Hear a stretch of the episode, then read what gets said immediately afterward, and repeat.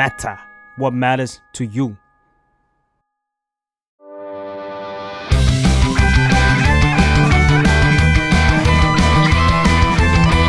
ตั้งตี้พอดแคสต์เรื่องนั้นก็ดี เกมนี้ก็มัน มาเปิดตี้คุยกันซะเลย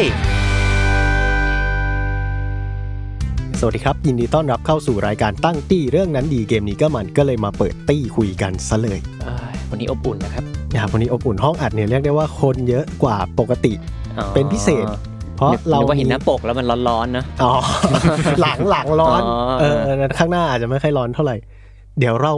มาพูดคุยกันเนี่ยในวันเนี้ยเดี๋ยวเราให้เดากันดีกว่าว่าเราจะมาพูดคุยกันในหมวดอะไรสำหรับคนที่หลับตายังไม่ได้เห็นปกมันมันเดาได้ด้วยเหรอเออเขาเห็นเขาก็กดเข้ามาเออจิ้มว่าให้จิ้มเข้ามาก่อนอะลองเล่นกับผมก่อนผมเนี่ยฟ้าจาก The Matter เช่นเคยครับอ้น The Matter ครับอืมกวง The Matter ครับ อ่า แล้วก็มีแขกพิเศษของเราอีกหนึ่งคนครับ คนแรก ครับบอม The Matter ครับอ่าแล้วก็แขกพิเศษผิดปกติของเราอีกคนหนึ่งครับผปมกติครับผมเฟรมนะครับผมก็เป็นแอดมินตีนกระต่ายจากเพจเทพเจ้าคอร์เนตโตนะครับผมอ่าอืมคนเยอะมากวันนี้ อ่า เรียกได้ว่าได้มายังไง เพราะว่าเราทำงานอยู่ตึกเดียวกันนะเออตอนนี้คือที่ตะกี้นี้แนะนำตัวไปก็คือแอดมินตีนกระต่ายจากเพจเทพเจ้าคอร์เนตโตถูกไหมฮะ ใช่ฮะเออแต่ว่าเดี๋ยวในรายการเนี่ยตอนนี้จริง ๆ คุยกันก่อนอัดเทปว่า เอ้ย ถ้าเกิดว่าเรียกตีนกระต่ายเนี่ย เราอาจจะ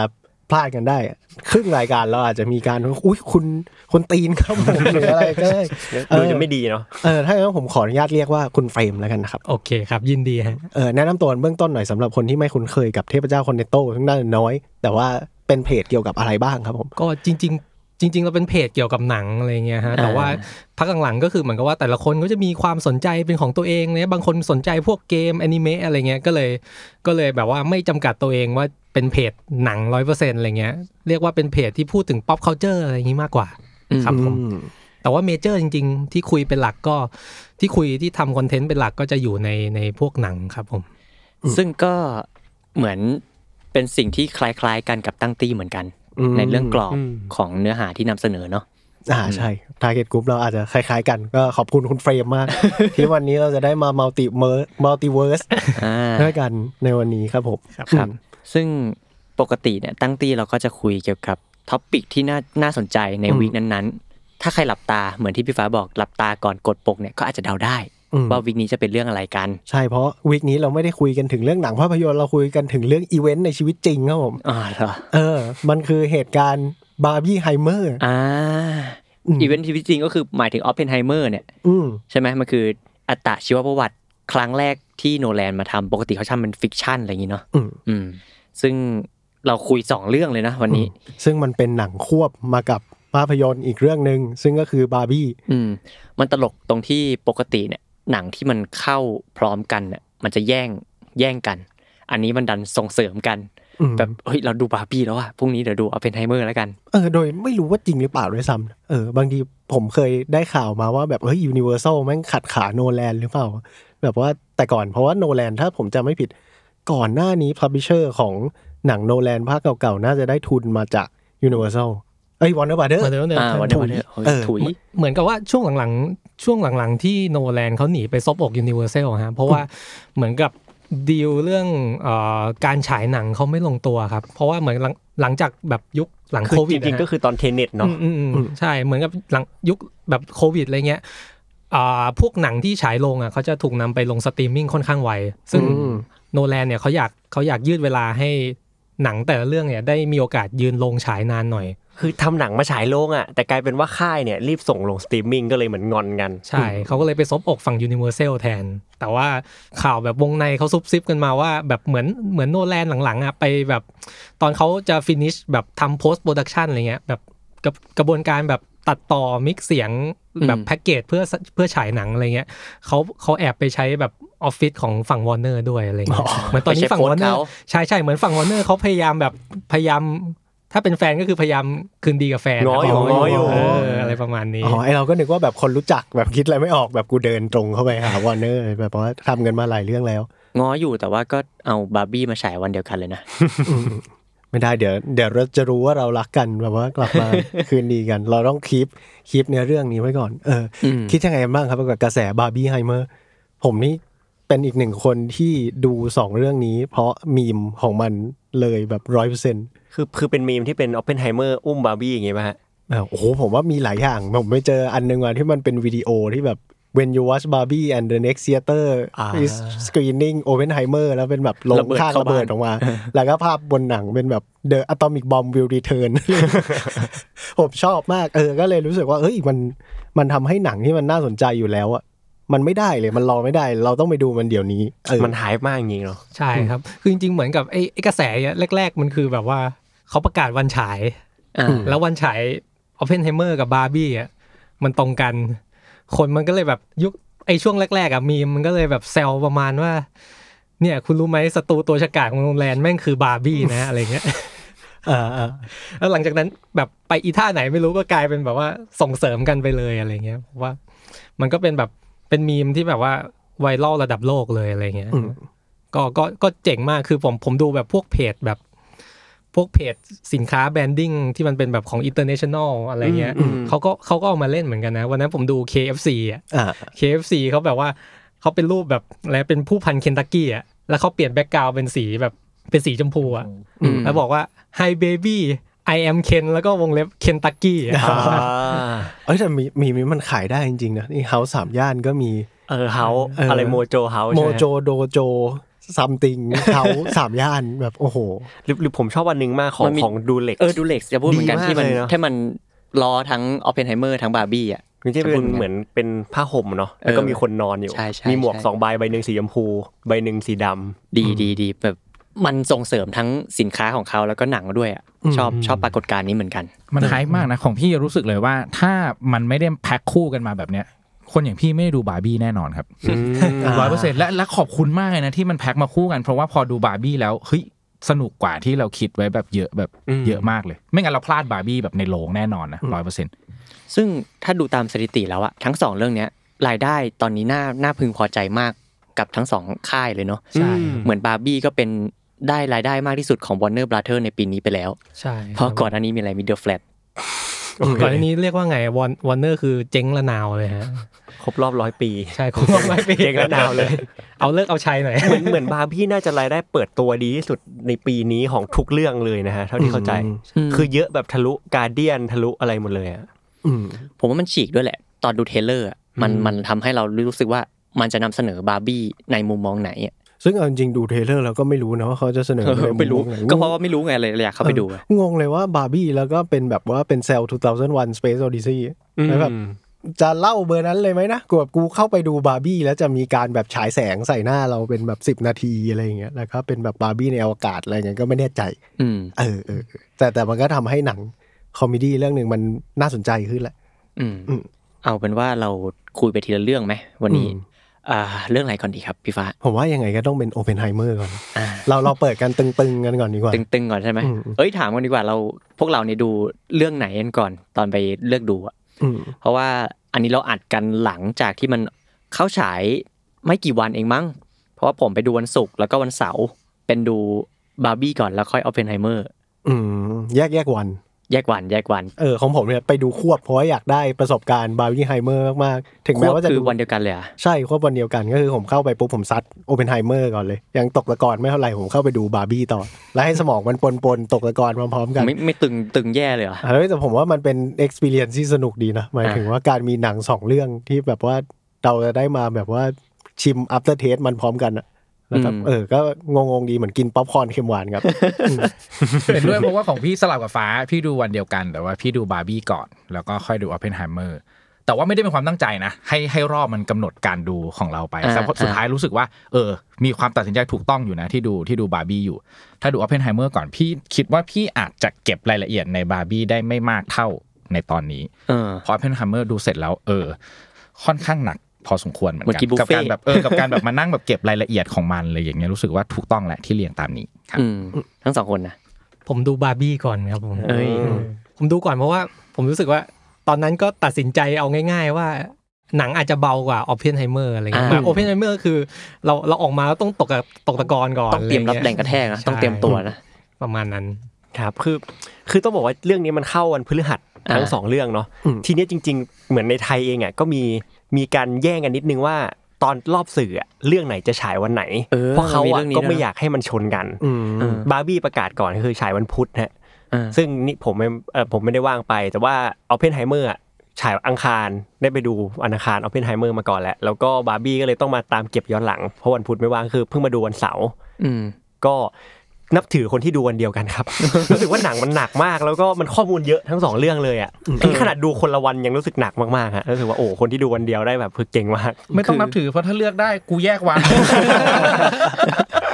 จริงๆบาร์บี้เนี่ยก็ไม่ได้เบาขนาดไม่นั้นนะเบาไม่เบาไม่เบาเลยคือตอนคือตอนผมคาดการณ์ไว้แต่แรกเต็มกระอะดาษไปหมดเลยอะเออคือตอนคาดการณ์ไว้ตอนแรกอะบาร์บี้เข้าไปดู chill ๆออกมาโอ้โห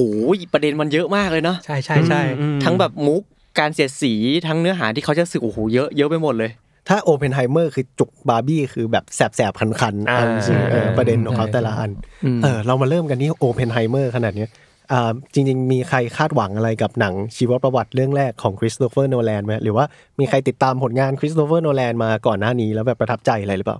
ของพี่ดูมาตลอดครับอ่า ในช่วงแรก ๆ หนังแบบยุคแรก ๆ ตามมาตั้งแต่พวก follower มี Memento The Prestige ช่วงนั้นน่ะรู้สึกว่าชอบแบบติดตามโนแลนมากๆแล้วก็เรียกเขาว่าเป็นเสด็จพ่อมากในช่วงนั้น แล้วเราอะไปหลุดจากเขาอะในช่วงหลังๆอะที่มันแบบเริ่มเยอะขึ้นแบบ Interstellar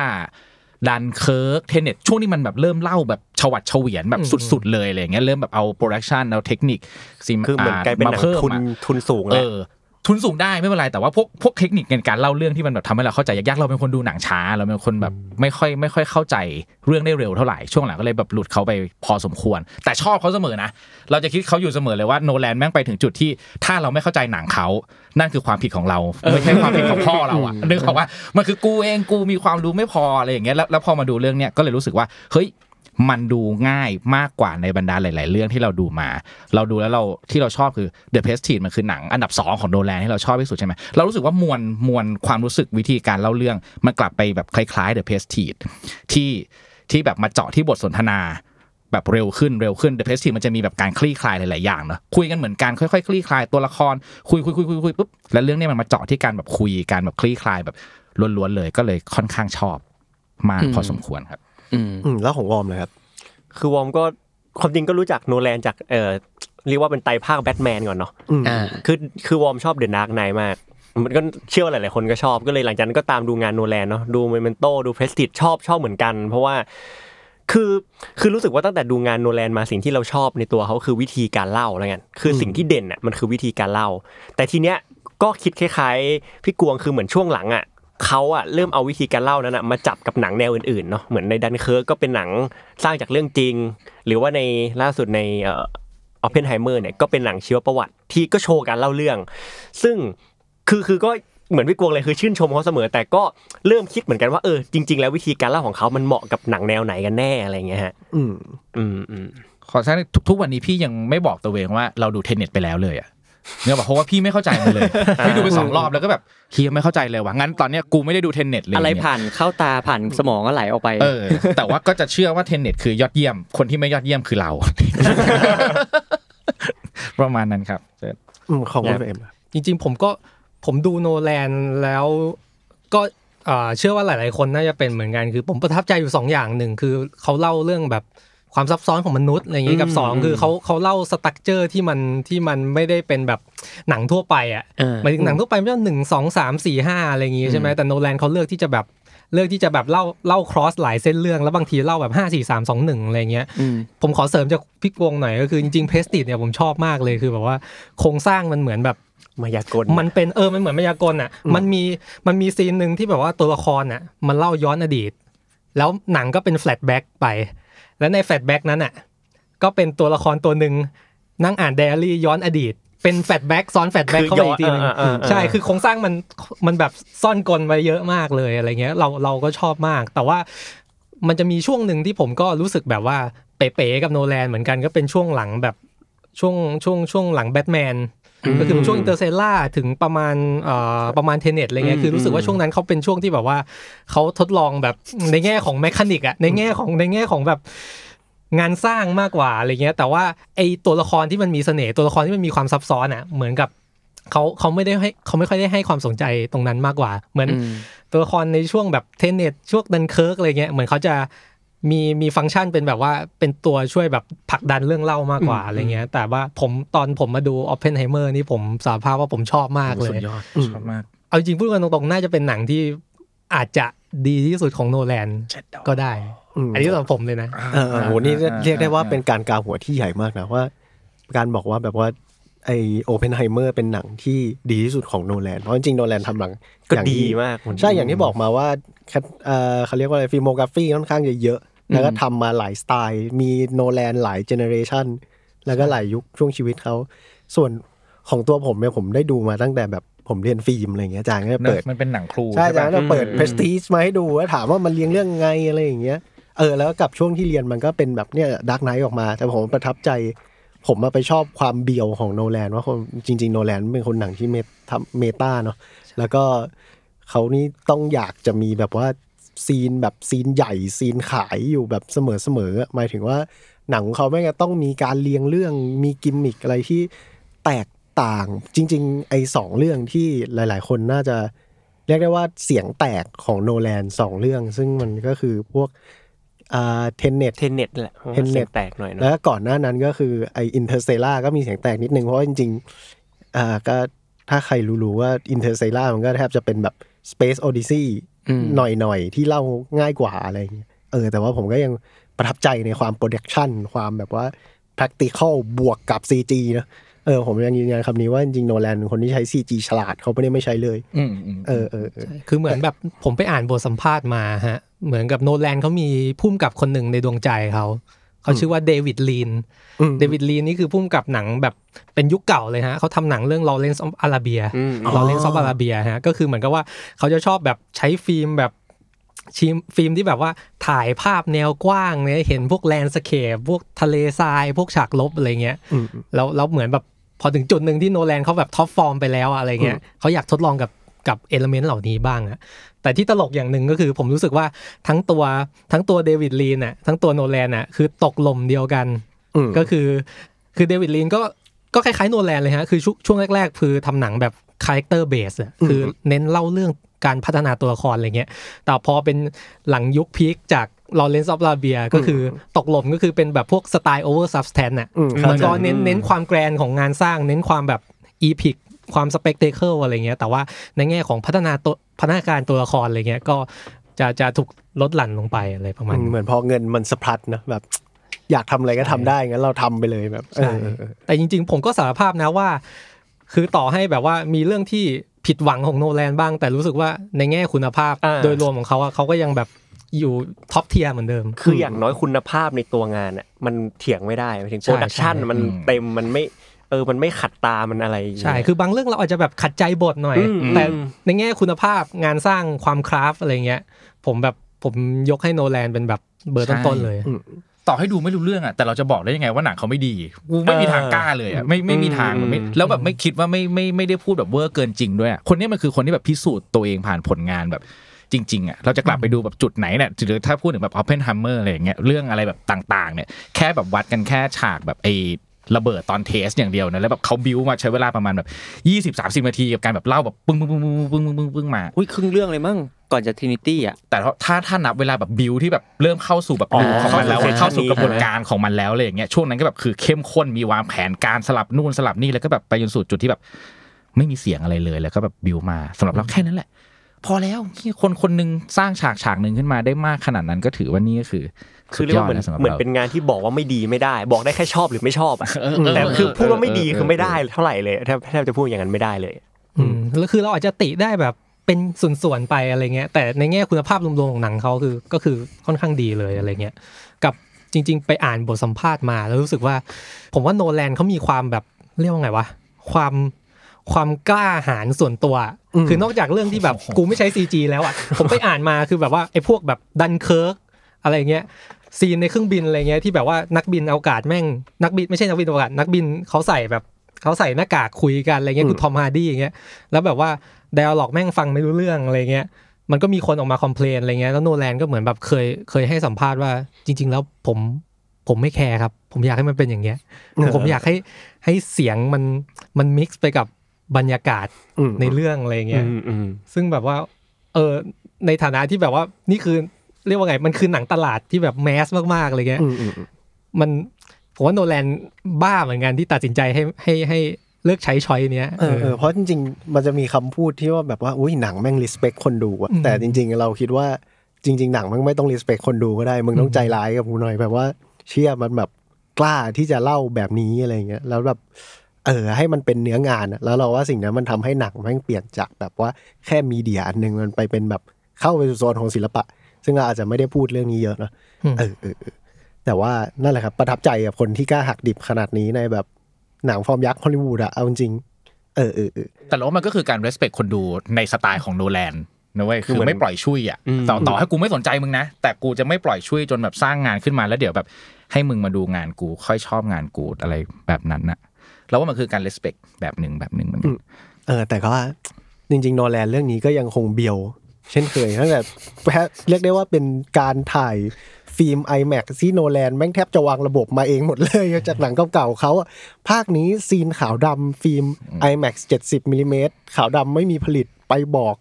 โคแดกให้ผลิตขาวดำจะไม่เอาหน่อยอะผมจะเอาอะเออ เราก็เลยผลิตฟิล์มขาวดำของตัวเองขึ้นมาเลยเพื่อที่จะถ่าย sequence ในหนังเรื่องนี้แบบโอ้โหรูปแบบสุดครับสุดสุดมี scene แบบจะถ่ายเจาะหน้าคิลเลียนเมอร์ฟี่ฮะ แต่ว่าเลนส์ IMAX มันถ่ายกว้างอืมอย่างเดียวถ่ายแคบไม่ได้โนแลนบอกว่า พี่ตากล้องครับผม ไปทำเลนส์มาใหม่ให้หน่อยฮะคือคือถ้าเป็นผู้กำกับคนอื่นอะเขาอาจจะมาแก้ในโพสต์นะเออเขาอาจจะก็ก็ถ่ายมาก่อนเดี๋ยวมาแก้กันอันนี้แต่อันนี้คือเขาจะเอาตั้งแต่แบบตอนถ่ายเลยอะใช่อืมแต่นี่โนแลนอะต้องถ่ายด้วยฟิล์ม IMAX 70มิลิเมตรคุณจะมา crop แล้วเดี๋ยวแบบเออไม่ได้ไงเดี๋ยวเนื้อสีมันเออไอ้เหี้ยสิ่งที่โนแลนตอบว่าทำไมต้องใช้ฟิล์มคือแบบเพราะว่ามันเป็นฟอร์แมตที่เก็บ คุณภาพได้ดีที่สุดอะแบบโอ้โหก็เลยกลายเป็นหนังที่น่าจะเป็นหนัง iMac ที่มีฉากโค้ดอัพเยอะที่สุดตั้งแต่มีมานะฮะอืมอืมอืมเยอะจริงเออแล้วจริง ๆ เราว่าไอการที่มีฉาก close up เยอะขนาดนี้เราว่ามันน่าสนใจกับการเลือกเล่าเรื่องที่เป็นเรื่องจริงของตัวละครที่มีชีวิตอยู่จริง เหตุการณ์ที่เกิดขึ้นจริง แล้วสับใส่แต่งเติมสิ่งต่างๆ ขึ้นมาได้น่าสนใจนะ ว่าจริง ๆ แล้วพอมันเกิดเหตุการณ์อย่างนี้ขึ้นจริงๆ dialog มันแทบจะมีแบบเขียนไว้ในหนังสือแล้วการ adaptation นอร์แลนด์แม่งเลยไปลงรายละเอียดกับการแสดงกับสีหน้า แล้วมันเหมือนเป็นการปล่อยให้นักแสดงแม่งได้แบบว่าแม่งได้ react กับสิ่งรอบข้างกับ dialog กับ scene แล้วมันต้องทำให้คนดูมันแบบว่าเชื่อ มันเห็นอะไรมากกว่าคนที่กำลังฟังอยู่มาก ๆ เออเราเลยคิดว่า way นี้เป็น way ที่น่าสนใจมาก ที่ ทำกับแบบว่าหนังชีวประวัติ เพราะเราก็เคยดูหนังชีวประวัติหลาย ๆ เรื่องที่จะตกหลุมไปอีกแบบหนึ่งว่าว่าชีวิตจริงมันแปลกมัน weird จังเลย แล้วพอทำหนังออกมาเรียงตาม sequence อันนั้นอะแล้วเรารู้สึกว่าโอ้โหกูต้องคิดกับหนังเรื่องนี้ยังไงวะจริงๆเขาก็เล่าตรงเขาก็เล่าถูกต้อง แต่ว่าเรารู้สึกว่ามันมันกำกวมไปหมดเลย มันไม่รู้ว่ามันจบที่ไหนมันเริ่มยังไง และคอน FLICT ของเรื่องนี้คืออะไร เออ แต่พอมันมีเรื่องนี้มาเรารู้สึกว่ามัน รวบจบได้สวยโดยที่ไม่ได้แอ s ซูมไปเอง มากขนาดนั้นเขาก็มีเรื่องดราม่าของตัวชีวิตโอเพนไฮม์เองแหละ เออ น่าจะมี storyline หลายๆอย่าง ซึ่งเราคิดว่ามันไม่น่าจะจริง เออ อันนี้คิดยังไงกันบ้างอะกับการบอกว่า execute หนังที่เรียกได้ว่าเป็นชีวประวัติในเวนี้ จริง ๆ ต้องเรียกว่าชอบมากๆครับ นี่ผมชอบชอบเลยออเพราะว่าผมเป็นที่หนึ่งเอใช่ไหมอขผองมโนแลนรู้สึกว่าใช่ไหมผมผมอาจจะให้เรื่องนี้ที่หนึ่งเลยว่ะคืออย่างที่บอกฮะก็คือเหมือนกับผมว่าอย่างอย่างเรื่องที่หลาย ๆ คนชอบกันอะแบบ The Dark Knight หรือ Inception เนี้ยผมรู้สึกว่าโนแลนยังทำมันด้วยการแบบว่ายังมีความแบบแคร์คนดูด้วยการเอาอะไรบางอย่างมาครอบอะฮะอย่าง The Dark Knight เนี่ยถึงแม้ว่ามันจะเข้มข้นมาก ๆ แต่ว่า element มันยังมีความเป็นหนังซูเปอร์ฮีโร่อยู่ความที่แบบว่าคนคนทั่วไป general ดูกันได้อืมหรืออย่าง Inception เนี่ย ถึงแม้ว่าจะเป็นหนัง high concept ก็จริง แต่ว่ามันก็ครอบด้วยความเป็นหนังจารกรรมอะเป็นหนังลุ้นระทึกอะไรเงี้ยฮะแต่ว่าตัว Open h e i m e r เนี่ยคือมันมันคือการแบบ ผมรู้สึกว่านี่อาจจะเป็น subject ที่โนแลนอยากทำจริงๆเลยเงี้ยคือแบบโอ้โหแล้วผมแบบผมไม่คิดว่า direction มันจะมันจะแบบว่า เจ๋งมาก คือตอนแรกนึกว่าพูดถึงการทดลองระเบิดนิวเคลียร์อย่างเดียวอะไรเงี้ย แต่ว่าเฮ้ยมันมีอีกเส้นเรื่องหนึ่งด้วยว่ะ เป็นเรื่องของแบบการไต่สวนเงี้ยว่าแบบว่า Open h e i m e r เนี่ยแม่งเป็นแบบแม่งเป็นคอมมิวนิสต์หรือเปล่าวะอะไรเงี้ย คือมันจะมีแบบนักวิทยาศาสตร์อีกคนหนึ่งที่เล่นโดยคุณโรเบิร์ตดาวนี่จูเนียร์ฮะ เล่นเป็นอะไรนะ Strauss คุณ Strauss เออเล่นแบบเป็นนักวิทยาศาสตร์คู่แข่งเงี้ย แล้วเขาแบบว่าโหหาแบบหาหลักฐานต่างๆ มาพยายาม blame อะไรเงี้ย ซึ่งผมว่าผมรู้สึกว่าหนังมันแบบเข้มข้นมากๆเลย แล้วก็ เรียกว่าไงเดียปกติผมดูหนังโนแลนผมจะเวลาดูใน IMAX นะฮะ เราจะคาดหวังเรื่องของความสเปกเ c เคิลของงานด้านภาพ พวกแบบภาพทิวทัศน์กว้างๆ หรือแบบฉากแอคชั่นอะไรเงี้ย แต่พอเป็น Oppenheimer เนี่ย มันเป็นหนังที่แบบถ่าย close up เยอะมากอืมแล้วมันก็ทำให้ผมนึกถึงความเป็นไปได้ใหม่ๆอะแบบบางทีไอ้ IMAX เนี่ย มันไม่ได้มันอาจจะไม่ได้ถูกใช้แค่หนังแอคชั่นหรือเปล่า บางทีแบบหนังดราม่าทั่วๆไปอะ มันก็อาจจะทำได้นะใช่การใช้ฟิล์ม 70 มม มันอาจจะช่วยให้ช่วยให้เราได้เห็นแบบการแสดงเห็นแบบ facial expression ของนักแสดงมากขึ้นด้วย เพราะเราจำได้ว่าตอนอย่างดันเคิร์กอะคนจะบอกว่าต้องไปดู IMAX เพราะคุณจะได้เห็นฉากสงครามบนเครื่องบินที่มันแบบ grandมากๆ ใหญ่มากๆ ใช่ไหมเห็นด้วยกับเฟรมเลยว่าต่อไปเนี้มันก็จะเป็นต้องไปดู iMac เพราะอะไร เพราะ จะได้เห็นน้ำตาหยดนั้นชัดๆ เราจะได้เห็นแบบรอยยิ้มที่มันแบบแตกต่างกันแค่แบบ 2 องศามิลลิเมตร อะไรอย่างเงี้ยเราก็รู้สึกว่าเออ ใช่เลยการแบบมีมีภาพแบบ close up เยอะๆ และตัวละครหลาย ๆ ตัวสำหรับเรื่องเนี้ยแม่งแบบโคตรตอบโจทย์สำหรับการเป็น IMAX เลยซึ่งเรื่องเนี้ยเซอร์ไพรส์สำหรับเราว่าเออเราเข้าเราเข้าใจว่าเราอยากไปดู iMac เพื่อฉากระเบิดอันนั้นไงล่ะอะไรแบบเนี้ยแต่มันไม่ใช่เว้ยมันเพื่อเข้าไปดูแววตาของคุณแบบเมอร์ฟี่คุณคิเลียนเมอร์ฟี่ของแบบโรเบิร์ตดาวนี่จูเนียของแมตต์ของทุกคนเลยและ cast แม่งแบบ มหัศจรรย์พันลึกคือแบบมีพระเอกออสุสดการ์ประมาณสามคนในเรื่องแล้วแต่ละคนมาแบบสองนาทีอะไรอย่างเงี้ยแล้วจริงๆอะแบบโรเบิร์ตดาวนี่จูเนียร์เองก็ผมว่า screen time น้อยมากนะ แต่มันแบบว่าโหเราจำเขาได้แบบเป็นแบบมึงแม่งเป็นคนอย่างนี้แล้วมันติดกับเรามากๆเลยอะเออเอออันนี้เราอาจจะพลาดเองแต่ว่าตอนที่ฉากแรกที่โรเบิร์ตดาวนี่ออกมา เราจำไม่ได้ เราไม่รู้ว่าเป็นเขาเมคอัพดีมากครับผมเออดีแต่แบบจริงๆมันไม่ได้ดูยากขนาดนั้นแต่เราแบบเอ้า ทำไมกูถึงมองไม่เห็นว่านี่คือโรเบิร์ตดาวนี่จูเนียร์วะอะไรอย่างเงี้ยแต่แต่ตัวหนึ่งที่คนอาจจะแบบมองข้ามๆนิดนึงคือแกรี่โอลด์แมนคือแกรี่โอลด์แมนคือคนที่เล่นเป็นเออกอร์ดอนแบทแมนเออเล่นเป็นกอร์ดอนในแบทแมนแล้วก็เล่นเป็นซีเรียสแบล็กเนาะถ้าเป็นในแฮร์รี่พอตเตอร์อืมในเรื่องเนี้ยเขาเล่นเป็นประธานาธิบดี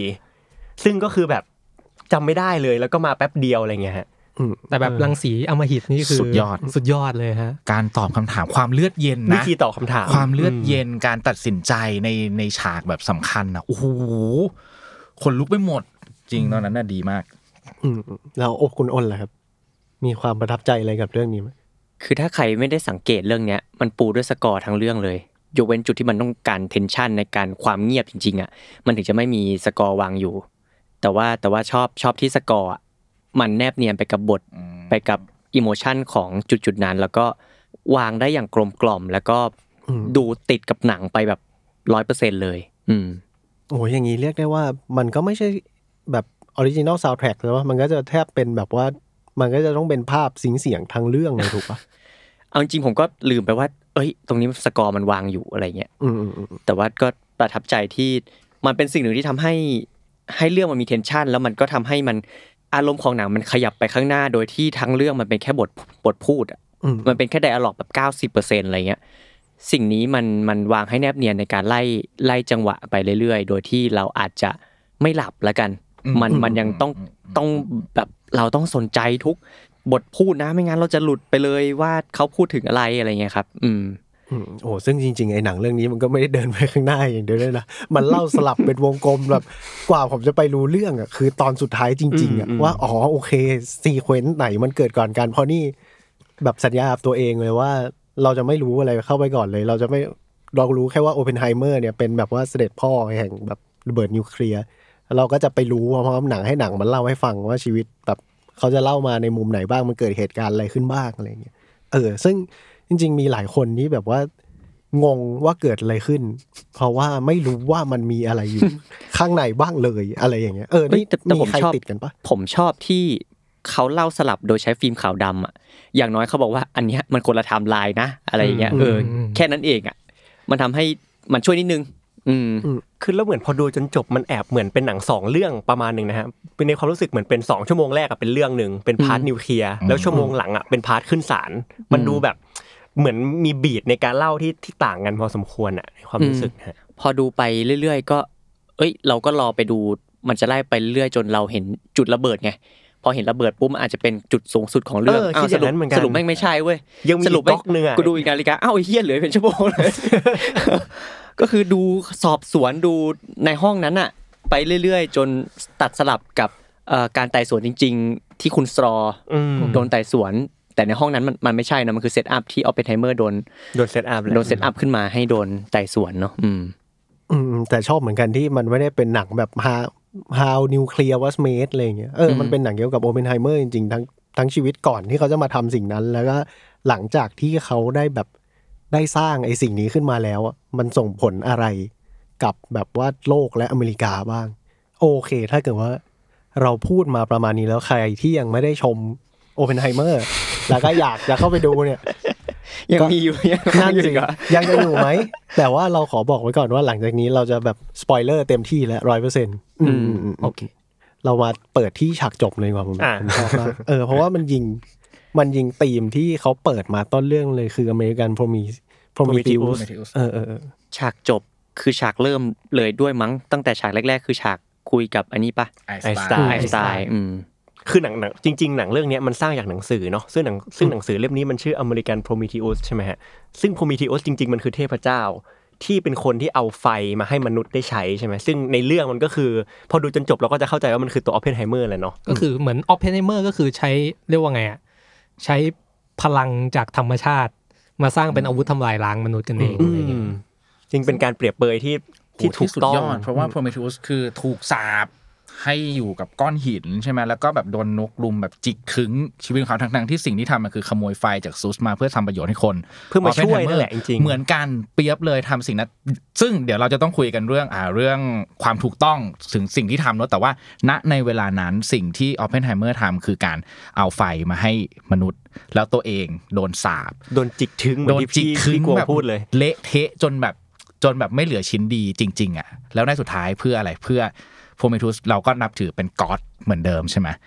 ออเพนไฮเมอร์ก็ค่อยๆ ถูกยอมรับในแบบช่วงแบบหลังๆ ที่มันแบบโอ้โห มันไม่ทันซึ่งนักวิทยาศาสตร์ ผู้คนมากมายในประวัติศาสตร์อะหลาย ๆ คนมันผ่านกระบวนการแบบเนี้ยอืมมาเหมือนกันหมดเลย ซึ่งสุดท้ายมันก็คือคำที่ไอน์สไตน์พูดกับออปเพนไฮเมอร์นี่อืมอืมในซีนสุดท้ายเนาะซึ่งเป็นคำพูดที่แบบขนลุกนะจริง ๆ แล้วอืมชอบมากชอบที่มันติดหยาบเลยแบบว่ามันดูแบบว่า เชียที่มึงทำมาเนี่ยมันไม่ใช่เพื่อกูหรอกจริงๆมึงให้รางวัลกูแต่มึงก็ทำกันเพื่อตัวเองอะไรอย่างเงี้ยแบบโหแล้วเราชอบที่โอเ n นไฮเมอร์บอกว่าจำทฤษฎีที่เราเอามาให้คุณดูได้ไหมที่มันคำนวณผิดที่เขาบอกว่า พอไอปฏิกิริยานิวเคลียร์เนี่ยคำนวณกันแล้วว่ามันจะทำให้ระเบิดได้แน่ๆแต่ไม่รู้ว่าพอระเบิดมันขึ้นไปถึงชั้นบรรยากาศแล้มันวจะเผาไหม้ชั้นบรรยากาศหรือเปล่าเนาะมันอาจจะแบบเกิดปฏิกิริยายุคโซ่ แล้วก็แบบทำให้โลกไหม้ไปหมดเลยก็ได้ เอออมซึ่งสรุปแล้วก็คือไอ้สิ่งนั้นนะไม่ได้มีจริงๆแต่ตอนท้ายเรื่องโอเ n นไฮเมอร์บอกว่าแบบเชียมันเกิดขึ้นจริง ๆ มันอาจจะไม่ใช่แบบเขาเรียกว่าอะไร มันอาจจะไม่ได้เป็นปฏิกิริยาตอนที่ระเบิดเกิดขึ้น แต่พอมันมีระเบิดเกิดขึ้นแล้วอะโลกเราไม่งจะไม่เหมือนเดิมเอออ มันมันทำลายไปจริงๆอะเพราะเราก็รู้สึกว่าสำหรับคนอเมริกาที่อยู่ในยุคสงครามเย็น คือมันกดปุ่มผิดจุดปุ่มเดียวอะคือโลกเราก็จะแตกไปเลย เพราะว่ารัสเซียก็ไม่ยอม อเมริกาก็ไม่ยอมอะไรอย่างเงี้ยเออแล้วเรารู้สึกว่าโอ้โหมันมันอธิบายความแบบอึดอัดใจของคนอเมริกามาในแบบในคนคนเนี้ยคนที่แม่งเป็นตัวเริ่มทำให้สิ่งนี้เกิดขึ้นมาได้แบบว่า ได้เรียกได้ว่ากลมกล่อมนะอืมสำหรับเรา ความดีงามของหนังผมว่าคือมันไม่ได้เชิดชูตัวโอเพนไฮเมอร์เป็นฮีโร่อะอืมอืมมีการแบบว่าเล่าเล่า motive เขาในแง่ที่ว่า เขาไม่ใช่คนดีร้อยเปอร์เซ็นต์อะไรเงี้ย บางทีบางทีเขาก็เป็นคนที่แบบว่าเจ้าชู้หน้าหม้ออยู่เหมือนกันชอบประเด็นบางทีเจ้าชู้หน้าหม้อแล้วแบบชีวิตพังเพราะสิ่งนี้มากๆเลยจริงแม่งมนุษย์สุดบางทีก็ใช้ใช้ประโยชน์กับคนอื่นนะกับกับนักวิทย์กันเองเนี่ยกูใช้ประโยชน์จากมึงอะไรเงี้ย แต่พอพออยู่กับประธานาธิบดีอยู่กับคนที่สูงกว่าเงี้ย กูกูเป็นแค่หมาหงอยอะไรเป็นหงอเงี้ยเป็นหงอใช่ อืมแล้วผมผมชอบที่มันแบบเรียกว่าไงวะมันมี ผมว่านี่ นี่น่าจะเป็นหนังโนแลนที่มีซีนแบบ เรียกว่าไง มันจะมีซีนแบบ surreal จินตนาการที่แบบว่าท้าทายมากเลยนะ ผมชอบซีนที่มันแบบ มันนั่งไต่สวนกันอยู่อะแล้วแล้วแล้วเป็นซีนที่แบบจีนอยู่ดีๆคุณโอเพนไฮเมอร์ก็แบบถูกเปลื้องผ้าแล้วก็เป็นแบบว่า พอพอเขา mention เรื่องที่ว่าคุณโอเพนไฮเมอร์มีชู้กับ อยู่ด้วยกันทั้งคืนเลยใช่ไหมอออยู่ด้วยกันทั้งคืนโดไหมถกตัดมาอีกทีเออเป็นแบบเป็นแบบมีอะไรกันเลยอะไรเงี้ยซึ่งผมว่าแบบโหนี่คือนี่คือแบบ บ้าพลังมากอะไรเงี้ยเป็นเป็นฉากที่ทำให้หนังได้ได้เรต R ใช่ครับคือนิวเคลียร์ระเบิดไม่เป็นไรแต่อย่าเอาผู้ชายกับผู้หญิงมานั่งซ้อนกันอะไรอย่างๆเงี้ยซ้อนกันแก้ผ้าซ้อนกันไม่ได้ เราชอบตัวตัวนั่นแหละครับตัวคนโอเพนไฮเมอร์ที่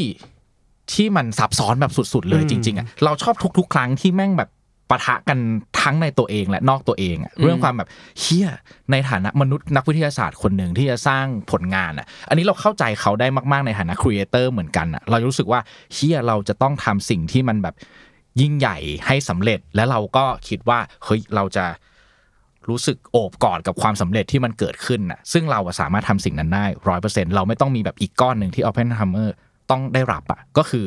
แม่งรู้ตั้งแต่แรกแล้วอะว่าเรากำลังจะสร้างสิ่งนี้ขึ้นมา แล้วก็ต้องไปนั่งอธิบายว่าสิ่งนี้มันไม่ดีอย่างไร โหนั่นแม่งแบบเริ่มเป็นคอนฟ lict แบบมาเรื่อยๆอะแล้วก็ไล่สิ่งเนี้ยมาเรื่อยๆ ไปจนถึงฉากที่มันทำภารกิจที่ญี่ปุ่นแบบไปแล้วอะแล้วแบบเสร็จปุ๊บอะคนในอเมริกาแม่งแบบเฮกันแบบหมดเลยอะแล้วมันก็ตัดไปที่หน้า Oppenheimer ที่แบบ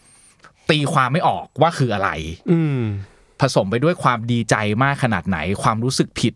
มากขนาดไหนแบบมันเป็นยังไงบ้างเลยแล้วหลังจากนั้นมันก็นำมาสู่แบบคำถามแบบมากมายเต็มไปหมดเลยคำถามที่ว่าเมื่อผลงานมันเสร็จไปแล้ว มันไม่ใช่ของเราอีกต่อไปแล้ว อีกต่อไปอะคนสร้างเป็นได้แค่คนสร้างนะไม่ใช่ไม่ได้เป็นคนใช้นะ แต่ยังต้องรับผิดชอบกับผลที่มันเกิดขึ้นไปตลอดชีวิตเลยอย่างเงี้ยเออเราชอบแบบความแบบความที่มันแบบคอนฟ lict อะไรตรงเนี้ยเต็มไปหมดแล้วมันมันเล่าได้ละเอียดละเอียดแบบละเอียดมาก เลย ไปจนถึงคุณสตรอสตรอก็ชอบมากที่จุดเริ่มต้นของมันคือความขี้อิจฉา ตามปกติเรามักจะไม่ค่อยได้เห็นไอ้ไอ้ part เนี่ย part ความอิจฉาที่มันเป็นความรู้สึกแบบถ้าสำหรับบางคนมันคือความรู้สึกแบบเล็กมาก แต่เนี้ยมันเอามาใช้เล่าในแบบสเกลแบบการเมืองอะที่แบบแม่งเข้าใจผิดนิดเดียวเอง แล้วมึงก็แบบเอาสิ่งเนี้ยเป็นหนึ่งในเหตุผลในการแบบจะบี้ไอ้คนคนเนี้ยให้มันจมดินอะสำหรับเราฉากเหล่านี้แม่งคือแบบสุดท้ายแล้วไม่ว่ามันจะเกิดขึ้นแบบที่ไหนก็ตามอะการเมืองแม่งแบบสกปรกแบบเสมอ จริง ๆ ไม่ว่าไม่ว่ามันจะเป็นนักวิทยาศาสตร์ ไม่ว่าจะเป็นแบบอะไรแบบก็ตาม และอีกฉากหนึ่งที่ชอบของอย่างนั้นคือ ชอบตอนที่แบบเพื่อนมันมาบอกออปเพนไฮเมอร์ว่า มึงเป็นนักการเมืองไปแล้วนี่หว่าเอออโอ้โห ฉากนั้นแม่งแบบ เออสุดยอดอะมึงอาจจะไม่ใช่นักวิทยาศาสตร์แล้วนะ สิ่งที่มึงทำอยู่ มึงคือนักการเมืองไปเรียบร้อยแล้วเลยสำหรับเราแม่งถ้าเราได้ยินแบบนั้นนะวันหนึ่งเราน่าจะเจ็บปวดมั้งที่แบบมึงอย่ามาด่ากูว่าเป็นนักการเมืองเลยอย่างเงี้ยเออ คือคือก่อนไปดูอะครับหมายถึงวอร์มเองก็จะเข้าใจว่าออปเพนไฮเมอร์เนี่ยเขาเป็นนักวิทยาศาสตร์แหละเป็นบิดาแห่งระเบิดปรมาณูเนาะระเบิดนิวเคลียร์อะไรเงี้ยแต่พอไปดูอะกลายเป็นว่าจริง ๆ บทบาทของเขาอะ เหมือนเขาเป็นตัวกลางระหว่างทหารกับนักวิทยาศาสตร์ มากกว่าจะเป็นนักวิทยาศาสตร์ซะเองเนาะเหมือนเขาเป็นคือไม่รู้ด้วยซ้ำว่าสุดท้ายเขาเป็นคนคิดจริงหรือเปล่า แต่เขาคือคนที่เป็นหัวหน้าโปรเจกต์นักโปรเจกต์อะไรอย่างเงี้ยผู้อย่งอำนวยการอืมอืมแต่ว่าในในส่วนตัววอร์มเองจริง ๆ ก็มีจุดที่วอร์มไม่ไม่ชอบเหมือนกันนะฮะคือคือหนังเรื่องเนี้ยโดยรวมเป็นหนังที่ชอบ แต่ว่าถ้าพูดถึงเป็นหนังของโนแลนอะก็ไม่แน่ใจกับตัวเองว่าว่าเราชอบมันขนาดนั้นหรือเปล่า เพราะว่ามันมีความไม่แน่ใจอยู่ว่า การเลือกวิธีเล่านี้อะกับหนังชีวประวัติเนี่ยมันมันสอดคล้องกันไหม คือรู้สึกเหมือนกันว่าถ้าหนังเรื่องเนี้ยไปอยู่ในมือคนอื่น มันอาจจะเอื้อให้เราเห็นใจตัวละครมากกว่านี้ก็ได้ แต่โอเคมันก็คงจะไม่มีทางยิ่งใหญ่ได้ได้เท่าที่ที่เอ่อโนแลนทำอะไรเงี้ยนะฮะ แต่ว่าจุดจุดที่วอมชอบคือจริงๆ ชอบมาในทุกเรื่องของโนแลนคือ มันจะมีบทสนทนาบางอย่างคำพูดฮุกบางอย่างที่ที่มันดีมาก อย่างเรื่องเนี้ยคำหนึ่งที่แบบ เป็นคีย์ที่คนดูน่าจะจำได้หลังหลังดูจบคือ บอกไม่ว่าเก็บผ้าได้เลย อืมอะไรอย่างเงี้ยฮะหรือว่าถ้าแบบย้อนกลับไปอย่างตอนตอน The Dark Knight Rises เนาะจริง ๆ ฉากที่ฉากที่ตัวบรูซเวย์นอะเฉลยว่าแบทแมนคือบรูซเวย์นอย่างเงี้ยตอนนั้นเขาบอกเจมส์กอร์ดอนนี่ spoil ไปแล้วกันนะอืมเหมือนเขาพูดประมาณว่าสุดท้ายอะซูเปอร์ฮีโร่อะมันไม่ต้องเป็นคนยิ่งใหญ่หรอกขอแค่เป็นใครสักคนที่เอาผ้าห่มมาห่มให้เด็กคนนึงอะคนนั้นก็เป็นฮีโร่แล้ว ซึ่งคำพูดเนี้ย มันคือการเฉลยว่าแบทแมนคือบรูซเวย์นที่แบบที่เท่มากมันมันไม่มีเท่กว่านี้แล้วอะใช่คือคือใน Batman Begins น่ะภาคแรกอะคือ คือไอ้หลังจากหลังจากที่ตัวบรูซบรูซ เวย์นเขาถูกพ่อแม่ถูกฆาตกรรมอะไรเงี้ยจิมกอร์ดอนก็คือคนที่เอาผ้าห่มอ่ามาห่มให้บรูซ เวย์นอะไรอย่างงี้อืมเออแล้วจนจนมาถึงแบบช่วงท้ายของภาคสามเนี่ย ก็ตัวบรูซ เวย์นก็เฉลยว่า นั่นแหละนั่นนั่นคือผมเอง แล้วเจมส์กอร์ดอนก็จะเป็นคนเดียวที่รู้ ใช่เพราะว่าเป็นเป็นคนที่เอาผ้าห่มมาเอาผ้าห่ห่มให้ให้ หรืออย่างพอข้ามมาในออเพนไฮเมอร์จริง ๆคำที่ไอน์สไตน์พูดอะมันก็มันก็เท่มากๆจริง ๆ ที่ที่มันมันทำให้คนดูเข้าใจออเพนไฮเมอร์จริง ๆ ว่าทำไมเขาถึงยอมขนาดเนี้ยทำไมเขาถึงยอมโดน เพราะเขาวันหนึ่งที่เขาถูกลงโทษอย่างสาสมพอแล้วอะวันนั้นอะเขาจะแบบเหมือนได้ไถ่บาปแล้วอะซึ่งเหมือนเขาเองก็รอวันนั้นอยู่จากคำพูดของไอน์สไตน์อะไรเงี้ย ผมว่าหนังเขาเขาเรียกว่าไงอะถ่ายทอดความซับซ้อนของตัวละครโอเพนไฮเมอร์ดีมากเลย ตั้งแต่ scene เปิดเรื่องเลยที่แบบว่า ตอนแรกเราจะเห็นโอเพนไฮเมอร์แบบนอนอยู่บนเตียง แล้วก็แบบว่าเครียดอะไรไม่รู้แม่งทั้งคืนอะไรเงี้ยอืมอืมจนกระทั่งเรามาเรามารู้ตอนหลังว่าเขาแอบฉีดไซยาไนด์เข้าไปในแอปเปิลของอาจารย์อะไรเงี้ย แล้วก็นั่งเครียดอยู่ทั้งคืนว่ากูทำไปถูกหรือเปล่าอะไรเงี้ยอืมอืมสุดท้ายแม้โอเพนไฮเมอร์เขาจะเขาจะห้ามไม่ให้อาจารย์กินแอปเปิลทันนะ แต่สิ่งที่เขาทำหมายถึงนิวเคลียร์ฮะอันนี้มันคือเรียกว่าไงอะมันไม่ทันแล้วอะ มันคือเหมือนแบบเปิดกล่องแพนโดร่าไปแล้วอะโลกไม่มีทางเหมือนเดิมอีกต่อไปแล้วอะไรเงี้ย อืม ขอบคุณมากเพิ่งเข้าใจ mes sage นี้ ยอดเยี่ยมอ๋อโอเคเข้าใจเข้าใจเข้าใจฉากอืม Apple แล้วโอเคโอเคโอเคคือเหมือนเหมือนตอนแรกโอเพนแบบที่ที่ โอเพนเมื่อตัดสินใจไม่ให้อาจารย์กินแอปเปิลก็เหมือนกับว่า ผมยั้งไว้อะตอนนั้นแบบยังยังมีขอบเขตศีลธรรมอยู่ ยังยังไม่มีเรื่องกรอบของการเมืองกรอบของแบบแรงผลักดันต่าง ๆ มากระตุ้นเงี้ยตัดสินใจได้ด้วยตัวเองร้อยเปอร์เซ็นต์ใช่ว่าจะฆ่าใช่หรือไม่ฆ่าใช่ แต่พอถึงจุดหนึ่งอะจุดที่มันมีแบบในวันที่เขาไม่รู้ด้วยซ้ำว่าสิ่งนี้มันเกิดไปหรือยังที่ญี่ปุ่นใช่ห้ามไม่ได้ด้วยซ้ำเกิดหรือยังไม่ได้ไม่รู้ด้วยซ้ำอะไรเงี้ยเนาะอืมใช่ ผมว่าแบบไอ scene เล็ก ๆ ที่โนแลนใส่มาคือแบบว่า มันมันใส่มาด้วยความแบบละเมียดละไมมากเลยอะไรเงี้ยเออเออแล้วโอเ n นไฮเมอร์ก็จะยังคงเป็นคนที่พยายามจะปัดแอปเปิลอยู่จนถึงแบบว่าจนถึงวินาทีสุดท้ายของเขานะใช่เออแต่ถึงแม้ว่ามันจะไม่ใช่แอปเปิลของมึงแล้วก็ตามอะไรอย่างงี้เออออืมโอ้โอเค เรียกได้ว่าเต็มอิ่มนะครับกับโอเ n นไฮเมอร์ได้เวลาถึงหนังควบของเรา อันนี้ใครมีห้องนี้มีไฟเปลี่ยนสีได้กดเปลี่ยนเป็นสีชมพูนะเมื่อกี้เขาเป็นสีอะไรอะอ่าเมื่อกี้น่าจะเป็นสีแดงแดงแดส้มแดงส้มเพลิงอืมมาพูดกันถึงบาร์บี้ดีกว่าอ่าเปลี่ยนโหมดเปลี่ยนโหมดอืมเปลี่ยนมุกมาพูดกันถึงบาร์บี้ดีกว่าได้เลยครับแต่จริง ๆ มันมันมีช่วงแบบ transition นิดนึงรู้สึกว่าสิ่งที่สองเรื่องนี้มีเหมือนกันเท่าที่คิดออกคือ มันเปรียบเทียบกับการเมืองไทยในช่วงนี้ได้พอดีเหมือนกันนะอืมอืมมีความการเมืองอยู่ในทั้งสองเรื่องอืมอ่า แต่ถ้าโทนหนังเนี่ยคือไม่เหมือนเลยอืมอืมอยากรู้ว่าคาดหวังอะไรกันบ้างกับการเดินเข้าไปดูบาร์บี้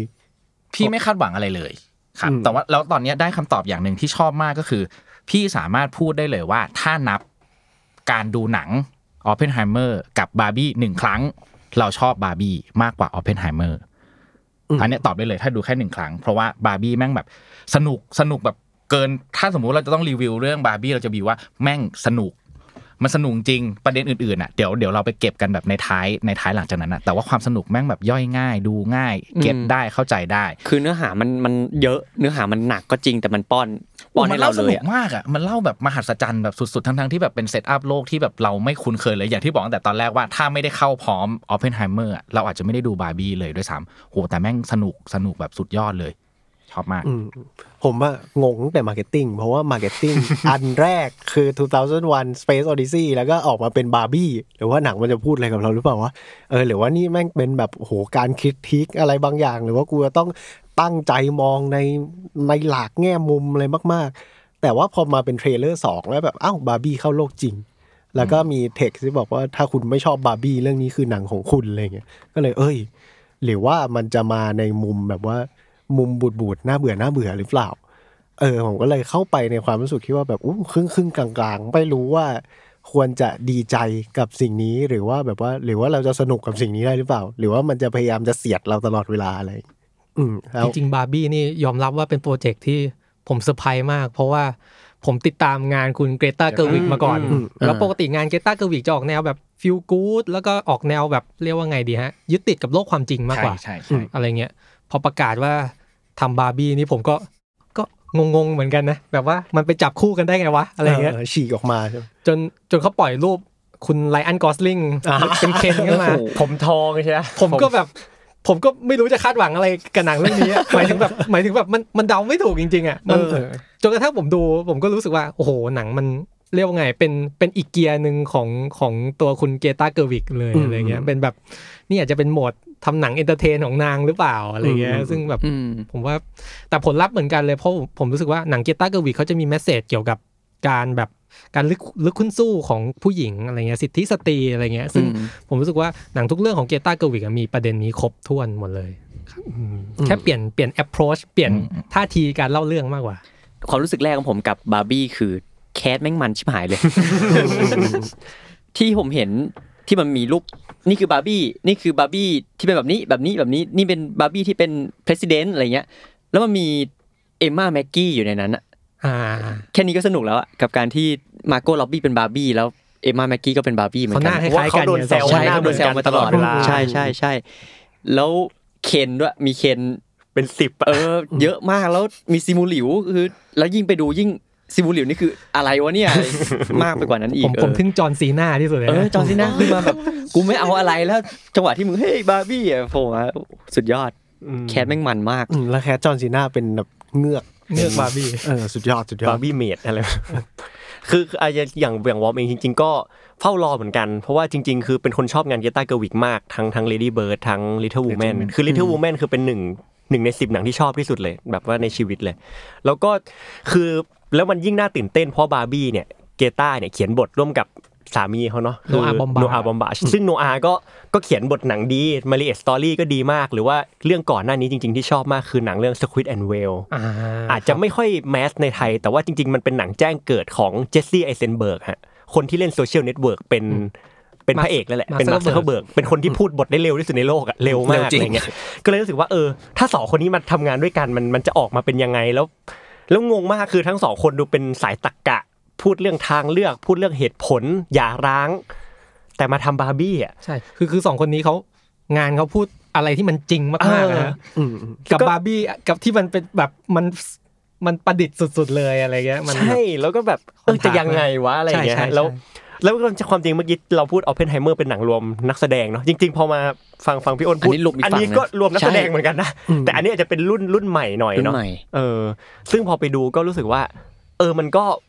มันไม่เหมือนที่คิดเลย แต่ว่ามันมันไม่แย่เลย อืมอืมอืมเชื่อแต่ผมว่าประทับใจในฟอร์มมันตั้งแต่ ตั้งแต่วินาทีแรกมากว่าไอ้เหี้ยบาปที่หนังมึงจะทำหนังตลกได้แย่ที่สุดคือมึงดูไม่สนุก แต่ว่าหนังเรื่องเนี้ยเปิดมาปุ๊บมึงทั้ง overact ทั้งแบบความเวอร์วังของเซตแล้วก็แบบกราฟิกที่มึงแบบว่ากล้าทำหลุดขนาดนี้ผมว่าโอเค อย่างน้อยถึงมันจะไม่สนุกหนังเรื่องนี้แม่งดูสนุกแน่นอนอืมอืมอืมอืมโอเค งั้นเราพูดถึง scene เปิดไปแล้วเรามาเข้าเนื้อหาเต็มของบาร์บี้กันเลยแล้วกันนะครับ ถ้าอ่าเช่นเคย ถ้าเกิดว่าใครยังไม่ได้ดูและอยากตามไปดูบาร์บี้ในโรงภาพยนตร์หรือว่าดูในอนาคตเนี่ยแนะนำให้ไปดูกันนะครับ หลังจากนี้เราจะ spoil กันแล้วอะอืมอืม ก่อนที่พูดถึงเรื่องบาร์บี้นะอย่างแรกที่หนังเรื่องนี้แม่งแบบขายพี่แบบสำเร็จแบบมาก ๆ คือ แค่แบบตอนแรกที่เปิดมาแล้วแบบพูดมุมมองของเคนน่ะ ที่บอกว่าเฮ้ยจริง ๆ แล้วเคนแบบในในโลกแบบบาร์บี้แลนด์อะแม่งแบบโหโคตรไม่มีตัวตนเลยอะอืมเราไม่ได้คาดคิดถึงเรื่องนี้ มาก่อนเราเราเข้าไปดูบาร์บี้ด้วยความรู้แค่ 3 อย่าง คือมาร์โก้ร็อบบี้ไรอันกอสลิงแล้วก็เกรตาเกอร์วิก เราไม่ดูตัวอย่างเราไม่แบบเราไม่แบบรู้อะไรแบบพวกนี้เลยแล้วเรากับโลกบาร์บี้ก็คือห่างกันแบบโหล้านปีแสงแบบจริง ๆ อะ ตอนแรกเราไม่รู้ด้วยซ้ำว่าตัวไอตัวผู้ชายในนั้นนะมันชื่อเคนอะ แล้วพอเราดูแบบนี้เสร็จปุ๊บเฮ้ยโหถ้าแม่งเล่า set up แบบนี้เล่าเรื่องเคนในมุมนี้ เราคว้าไว้เลย ซื้อได้ตั้งแต่แบบตอนแรกเลยแล้วการเล่าในช่วงหลังๆอะที่แม่งแบบค่อย ๆ ปูพูดเรื่องเคนมากขึ้น เอาปิตาพิธิปไตยมาพูด เอาแบบ feminism มาพูดอะไรอย่างเงี้ยเราเรารู้สึกว่าการหยิบบาร์บี้และเคนมาเล่าในมุมมองแบบเนี้ยมันกลมกล่อมดีสำหรับเราแล้วก็น่าสนใจ อันนี้คือในตัวตัวเนื้อหาประเด็นที่ชอบ จริง ๆ จะว่าไปเคนกับโอเพนไฮเมอร์ก็คล้าย ๆ กันนะฮะก็อืมเป็นผู้ทำลายล้างโลกเหมือนกัน โอเค เป็นโพรมีทิอุสเหรอ โพรมีทิอุสเหมือนกัน เป็นบาร์บี้โพรมีทิอุสเคนเคนเรียนรู้ว่าธรรมชาติของมนุษย์เนี่ย เป็นปิตาธิปไตยนะ เป็นปิตาธิปไตยเออชายเป็นใหญ่นะ เลยเอามาใช้กับบาร์บี้แลนด์แล้วก็ชิบหายพอๆแล้กันวเอาเป็นไฮอะเมตออร์มิกเนี่ยบอมอะตอมิกบอมในบาร์บี้คือม้านะ เออคือมา ใช่เป็นคนที่มอบใช่ม้าแก่ผู้ชายในโลกบาร์บี้เออเออเออเป็นม้าเป็นรถกระบะเป็นอะไรก็ไม่รู้นะแบบสัญลักษณ์ของความเป็นชายเลยอย่างเงี้ยออแล้วเป็นสัญราชลัอกบษเรื่ณ์องนี้สัญลักษณ์ของความเป็นชายที่แบบว่าที่ตื้นเขินที่สุดแล้วที่คุณจะคิดได้คือยังตรงอะกูเป็นผู้ชายกูอยากได้รถใหญ่ๆกูจะไปเปิดหนังสือดูว่าแบบรถบรรทุกอะไรว่าเออมันซื่อมากเลยอะเคนอะแต่แต่แต่ชอบท่าทีนี้ของมันนะคือมันเล่าเรื่องเป็นตาธิปไตยด้วยความทีเล่นทีจริงอะมันเลยมันเลยดูสนุกด้วยแล้วก็มันได้ได้สาระด้วยอะไรอย่างเงี้ยอืมอืมอืมจริง ๆก็จริง ๆ คือรู้สึกว่าพ่วงกับหรือแบบพวกทีมต่างๆเขาเขาเก่งมาก เพราะว่าถ้ามันทำพลาดนิดเดียวมันมันจะเป็นหนังติ้งต้องทันทีเลยอะใช่ใช่เออเออแต่ไม่ลืมคิดถึงสิ่งแต่นี้เหถ้ามืไม่อนกัตินงตองมันก็จะบ้งนะใช่ใช่เออใช่ ซึ่งเรารู้สึกว่าเขาก็เขาก็อยู่ในเลเวลที่สำหรับเราแล้วกันเราเราเป็นคนหนึ่งที่อาจจะไม่ได้เข้าใจเรื่องพวกนี้แบบมากขนาดนั้นนะแต่เรารู้สึกว่ามันไม่ได้บ้งอะแล้วมันแบบใช้ในการเล่าเรื่องได้ได้สนุกดี เราจดอะไรไว้แบบโหเยอะแบบเยอะมากตอนดูอะไรอย่างเงี้ยครับอืมพี่จดตอนดูเลยเหรอพี่ครับพี่แอบไม่ได้ดูในใน macbook ใช่ไหมครับบ้าจดในกระดาษนี่เว้ยโอเคเออนั่งโอเคเราจะพยายามเวลาเราดูหนังเราแบบพยายามนั่งแบบริมๆแล้วก็จะได้จดอะไรแบบพวกนี้ได้อืมเราความจำไม่ค่อยดี เออ แต่เนื้อหาที่มันพูดข้างในจริง ๆ เรียกได้ว่ามันเป็นการเสียดสีความปีตาธิปไตยแหละ เออ ซึ่งเราเองที่เป็นผู้ชายเข้าไปดูรู้สึกว่ามันไม่ได้หยีนะ เออ มันรู้สึก เรารู้สึกว่าเขาเลือกที่จะเล่าเวนี้กับนักแสดงที่เป็นไรอันกอสลิงที่จะมาแสดงความแบบมาโชว์แล้วมันจะออกมาแบบในเวที่แบบโอเวอร์มากๆ แล้วอย่างที่วอร์มบอกว่า เอ้ยมันหนังมันทำมาไม่ได้อยู่ใน เวหยีในเวอะไรอย่างเงี้ยเออเรารู้สึกว่าจริงๆไอ้ที่หนังเรื่องนี้แม่งทำให้ผู้หญิงมากกว่าแบบอเวนเจอร์ที่เอาผู้หญิงมายืนอืมพร้อมกันในฉากอืมสุดท้ายเพราะมันแบบว่าเฮียสิ่งนี้คือเขากิฟต์ฟักจริงๆอะหมายถึงว่าเขาไม่ได้แบบว่าอู้เกิร์ลเกิร์ลเกติดันแล้วก็แบบเอาเวลาไปห้านาทีไปยืนพร้อมกันแล้วก็ต่อยผู้ร้ายอะไรอย่างเงี้ยเออเรารู้สึกว่าเออสิ่งนี้แม่งเก่งจริงว่ะ การที่ทำให้ message มันออกมาแบบนี้แล้วเราไม่ได้ไม่ได้หยีมันอะเราขำไปกับมันจนถึงแบบวินาทีสุดท้ายของหนังเรื่องนี้เลย เออ เพราะว่าเขาแบบเขา casting แบบถูกต้องมากเลยนะ อย่างในแง่ของมาร์โก้ร็อบบี้เงี้ยเขาก็มีความแบบเรียกว่าไงหนังหนังมันวิพากษ์เรื่องเรื่องเรื่องของ beauty standard beauty standard เยอะมากอืมอืมแล้วแล้วมาร์โก้ร็อบบี้ก็เป็นคนที่มี beauty standard ตร งทุกอย่างเลย แล้วแม่งพูดในเรื่องด้วยอะ ใช่ ไอตอนฉากไหนนะที่มันบอกว่าที่ไปหาจะต้องไม่ปหาสวยเด็กแล้วอะบาร์บี้จะต้องไม่สวยอะแต่ให้ทำไงวะ มีเสียงคนพากย์ใส่เข้ามาเออก็มึงเลือกคนนี้มามันจะไม่สวยได้ยังไงอะไรอย่างเงี้ยเออเราว่ามันก็เป็นการเล่นตัวเองล้อตัวเองเออที่แต่ที่จดีริงๆนะอะเหมือนกับว่าในที่เบื้องหลังอะฮะนางไม่ได้จะเล่นนะคือจริงๆนางเป็นโปรดิวเซอร์เรื่องนี้คือนางอะอยากทำอืมคือนางอยากให้ไอชื่ออะไรนะเกากาดอดเกากาโดเนี่ยครับมาเล่น แต่เหมือน พอได้เกรต้าเกอร์วิกมากำกับอะเกรต้าบอกเฮ้ยเธอเล่นเองเลยอืมซึ่งความจริงรู้สึกว่าก็ไม่คงไม่มีใครเหมือนบาร์บี้เท่ามาร์โก้ร็อบบี้แล้วนะ คือนางดูเหมือนบาร์บี้มากๆอะเออจริงๆคุณคุณไรอันนี่ก็เขาก็เป็นเรียกว่าไงอะในโลกอินเทอร์เน็ตอะเขาก็เป็นมีมอยู่เยอะอะเออออเป็นมีมประเภทแบบเวลาเวลาเล่นแบบเรื่อง drive blade runner อะไรเงี้ยอ่ามัมันก็จะมีพวกแบบชาวแบบอินเทอร์เน็ตฝรั่งก็จะมาคอมเมนต์แบบ he's literally me อ่านี่มันผมใช่ใช่ใช่ใช่นี่มันผมชัดๆอะไรเงี้ยคือไลอันเขาจะชอบเล่นเป็นแบบตัวละครสไตล์แบบเหงาเงาๆอะไรเงี้ยเศร้าๆถ้าเป็นฝั่งเอเชียจะประมาณแบบทนเหลียงเฉาเว่ยวงกาไวอะไรเงี้ยแล้วการการเอาตัวไลอันกอสลิงมาเล่นด้วย approach เนี้ย approach ว่าแบบว่าวิแบบล้อล้อความเป็นผู้ชายจ๋าๆเงี้ยมันมันมันสนุกดีฮะเชื่อแล้วไลออนสกอตลิงเล่นแบบว่าไม่ไม่หลุดเกินไปด้วยนะ เราเราไม่รู้จะอธิบายสิ่งนี้ยัโองไงเวอร์แบแต่บถูกต้องอะเออเอออมันแบบว่ารู้สึกว่าเออไลออนกอสลิงแม่งไม่เหมือนแบบไม่เหมือนเดดพูมันมันไม่เซฟแวร์ในสิ่งเนี้ยมันแบบมันถูกบทไอตัวเคนนี่แม่งกลืนเข้าไปจริงๆอะแล้วมันเลยแบบเชี่ยเราสนุกไปกับตัวละครตัวนี้ว่ะเราไม่ได้เห็นเหมือนแบบไรอันเรนนอลที่แบบจะจับมาขยิบตาให้จออะไรอย่างเงี้ยแล้วมันตลกเรารู้สึกว่าเออมันอีกอารมณ์หนึ่งซึ่งเราว่าเวเนี้ยแม่งแบบโคตรถูกต้องกับการ cast ไรอันเรย์โนลส์มันเล่น กอสลิงแม่งกูปวดหัว คล้ายๆกันด้วยสองคนนี้ เออเออเออเออชื่อหน้าก็เหมือนกันอีก อืมอีกอย่างหนึ่งที่เราที่เราชอบเราชอบ set setup แล้ววิธีการเล่าเรื่องของมันที่สำหรับเรานะต้องบอกว่าเราเป็นคนที่ไม่ไม่ได้เกี่ยวข้องกับโลกแบบบาร์บี้มากนักอะแต่เรารู้สึกว่าเขาจำลองบาร์บี้แลนด์อะกับตัวนักแสดงท่าทีทีเล่น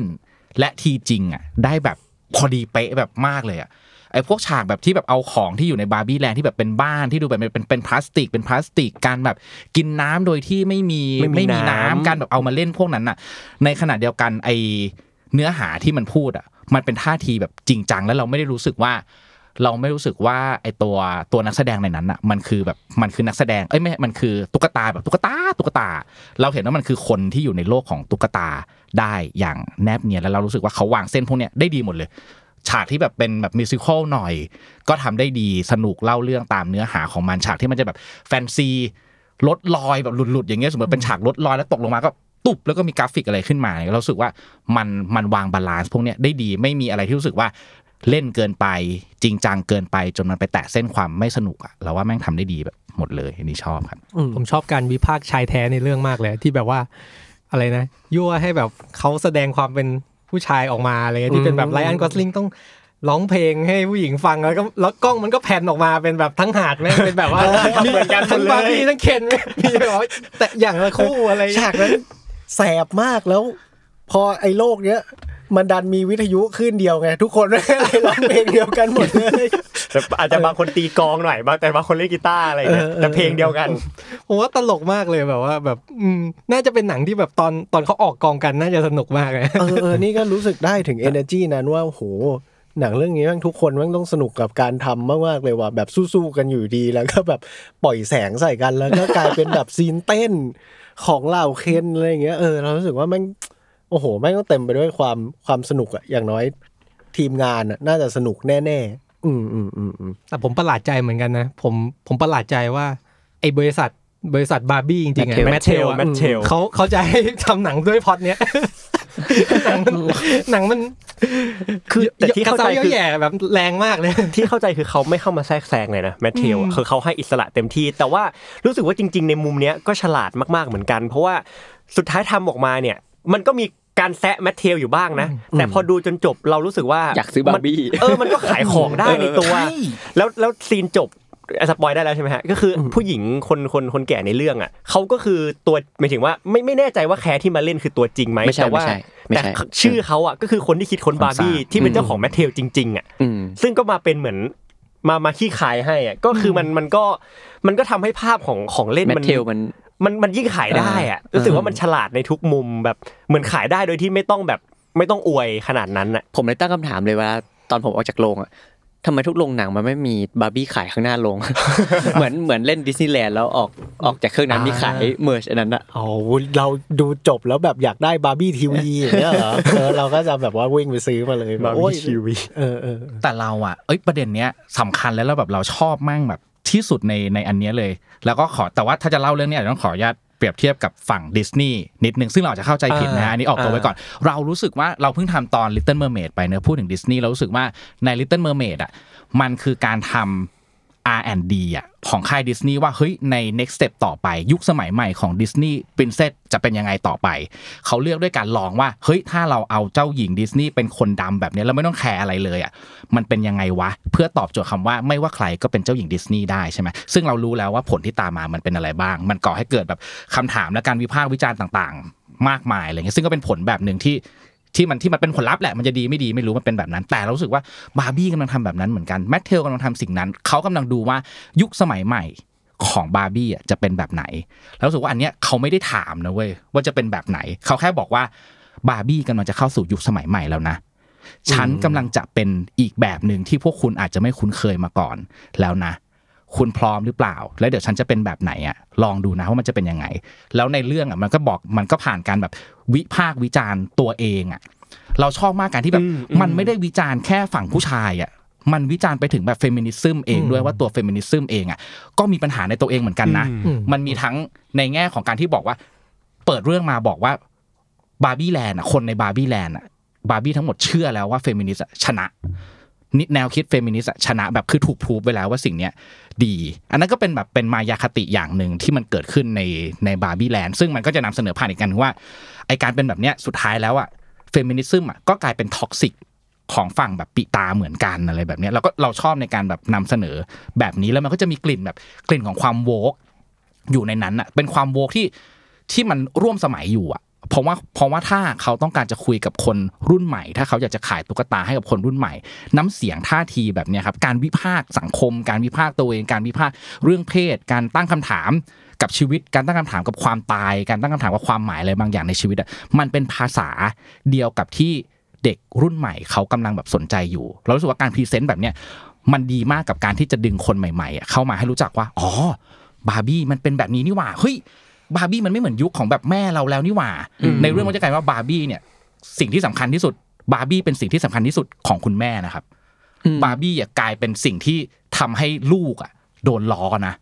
ลูกไม่ชอบ เราชอบการที่เขาแบบแม่งวิพากษ์ไปถึงแบบขั้นนี้แล้วอะเพื่อที่จะบอกว่างั้นเดี๋ยวต่อไปเรารู้แล้วผู้ปกครองเก่าๆใช่ไหมครับบาร์บี้ยังอยู่นะบาร์บี้ยังอยู่ที่เดิมอยู่ในความทรงจำของพวกคุณนี่แหละแต่เด็กรุ่นใหม่อะจะเติบโตไปพร้อมกับบาร์บี้หรือเปล่า เรากำลังจะเข้าสู่ยุคสมัยใหม่แล้วนะ เออเราเลยแบบโหโคตรชอบเลยแม่งแบบโคตรกล้ากล้าหาญแบบสุด ๆ แล้วเรารู้สึกว่าทำแบบเนี้ยยอดเยี่ยม ตัวเราเองเรายังอยากแบบติดตามแบบยุคสมัยใหม่แบบของของบาร์บี้ไปด้วยเลยเนี่ยคือต่อต่อจากของที่พี่กวงพูดคือรู้สึกว่าจริง ๆ หนังมันก็พูดเขาเรียกว่าเหมือนเหมือนให้มุมมองเหมือนกันว่าเออยุคสมัยใหม่จะเป็นประมาณไหน เพราะว่าคือในเรื่องเหมือนมันก็จะพยายามเล่ามาว่า ยุคหนึ่งบาร์บี้คือต้องสวยแบบนี้อืมเด็กทุกคนก็จะอยากสวยแบบนั้น หรือพอตัวเองไม่สวยก็จะเริ่ม ดูถูกตัวเองหรืออะไรใดๆ แล้วในยุคหนึ่งบาร์บี้ก็จะมีแบบอาชีพต่างๆ เป็นนักบินอวกาศ เป็นประธานาธิบดีนู่นนี่นั่น แต่สุดท้ายอะตอนจบมันมันมีคำพูดหนึ่งเนาะที่ตัวละครแม่บอกว่าก็ ขอบาร์บี้สักคนที่เป็นคนธรรมดาได้ไหมหมายถึงว่า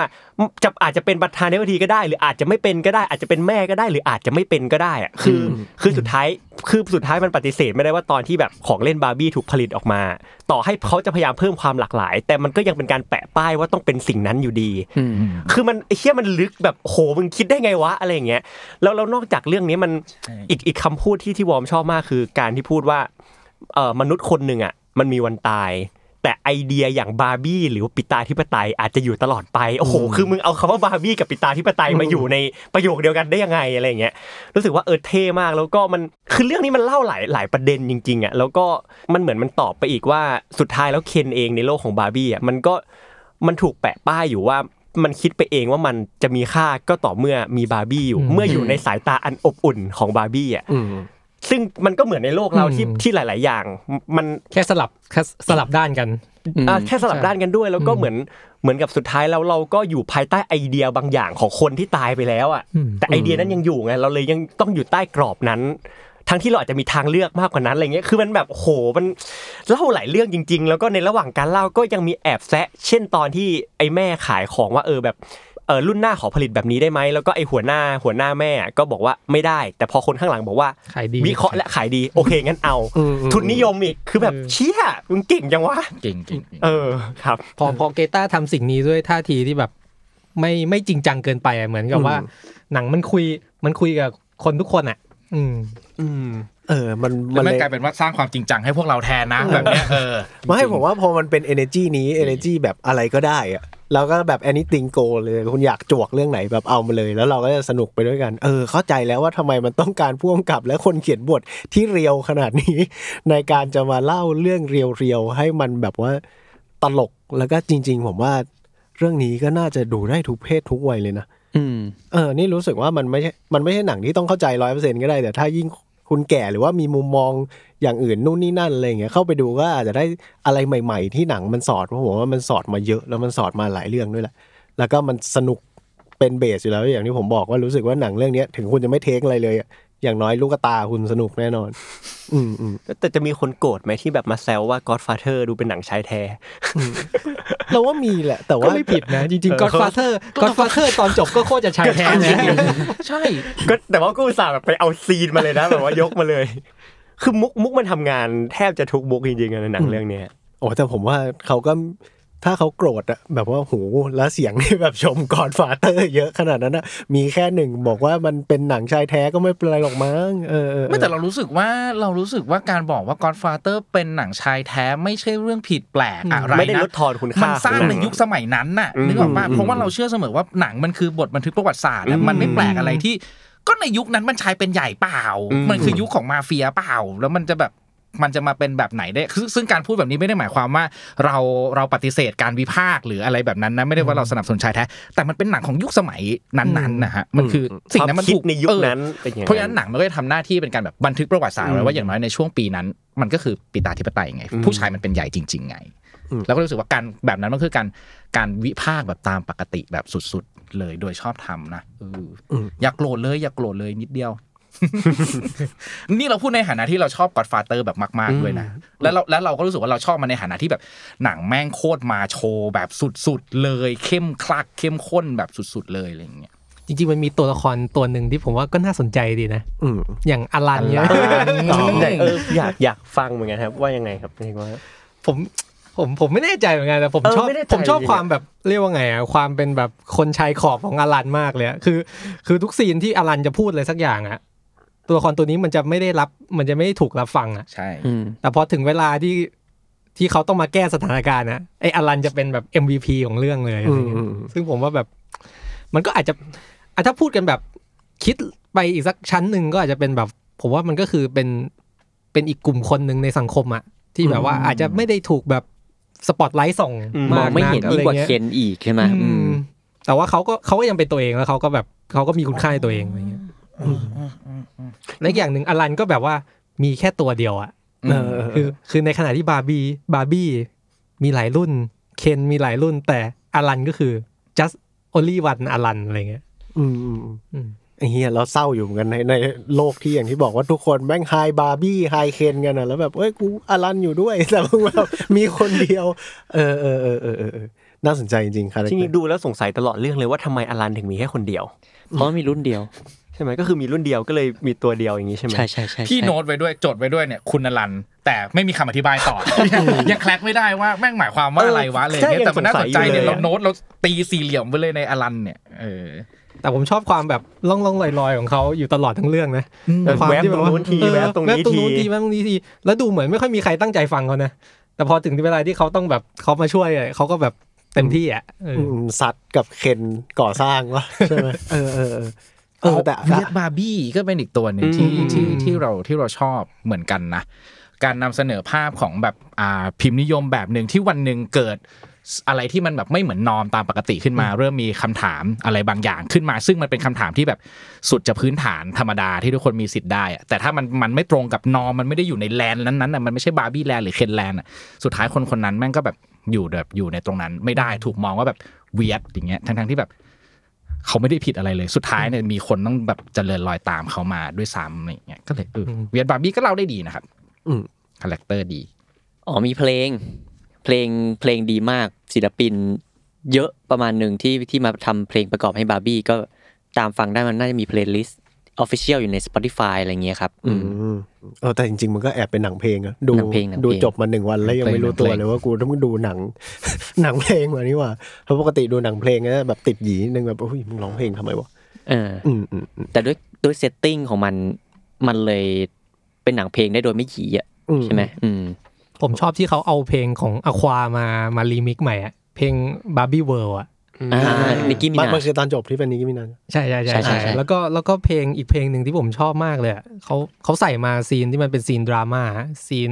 ชื่อเพลงอะไรนะ ของคุณ อ๋อนี่ what was I made for บิลลี่ไอลิชของ Billie Eilish นะเพลงนี้เพลงนี้เพราะมากเลย อืม พี่พูดถึงตอนจบนิดนึงแล้วกันตอนจบเป็นอีกจุดหนึ่งที่ที่ค่อนข้างชอบแล้วรู้สึกว่ามันน่าสนใจก็คือคำพูดของคุณรูทเนอะคนที่เป็นคนสร้างที่มาบอก พี่จำสถานการณ์แบบแฮร์รี่พอตเตอร์นะไปนั่งคุยกันใช่ป่ะประโยคที่น่าสนใจของมันนะครับ มันคือเหมือนเขากำลังคุยอะไรบางอย่าง ซึ่งอันนั้นพี่จำไม่ได้แต่ว่ามันจะนำมาสู่บทที่บอกว่าฉันเป็นคนสร้างนะ แต่ว่าเธออะเป็นคนเป็น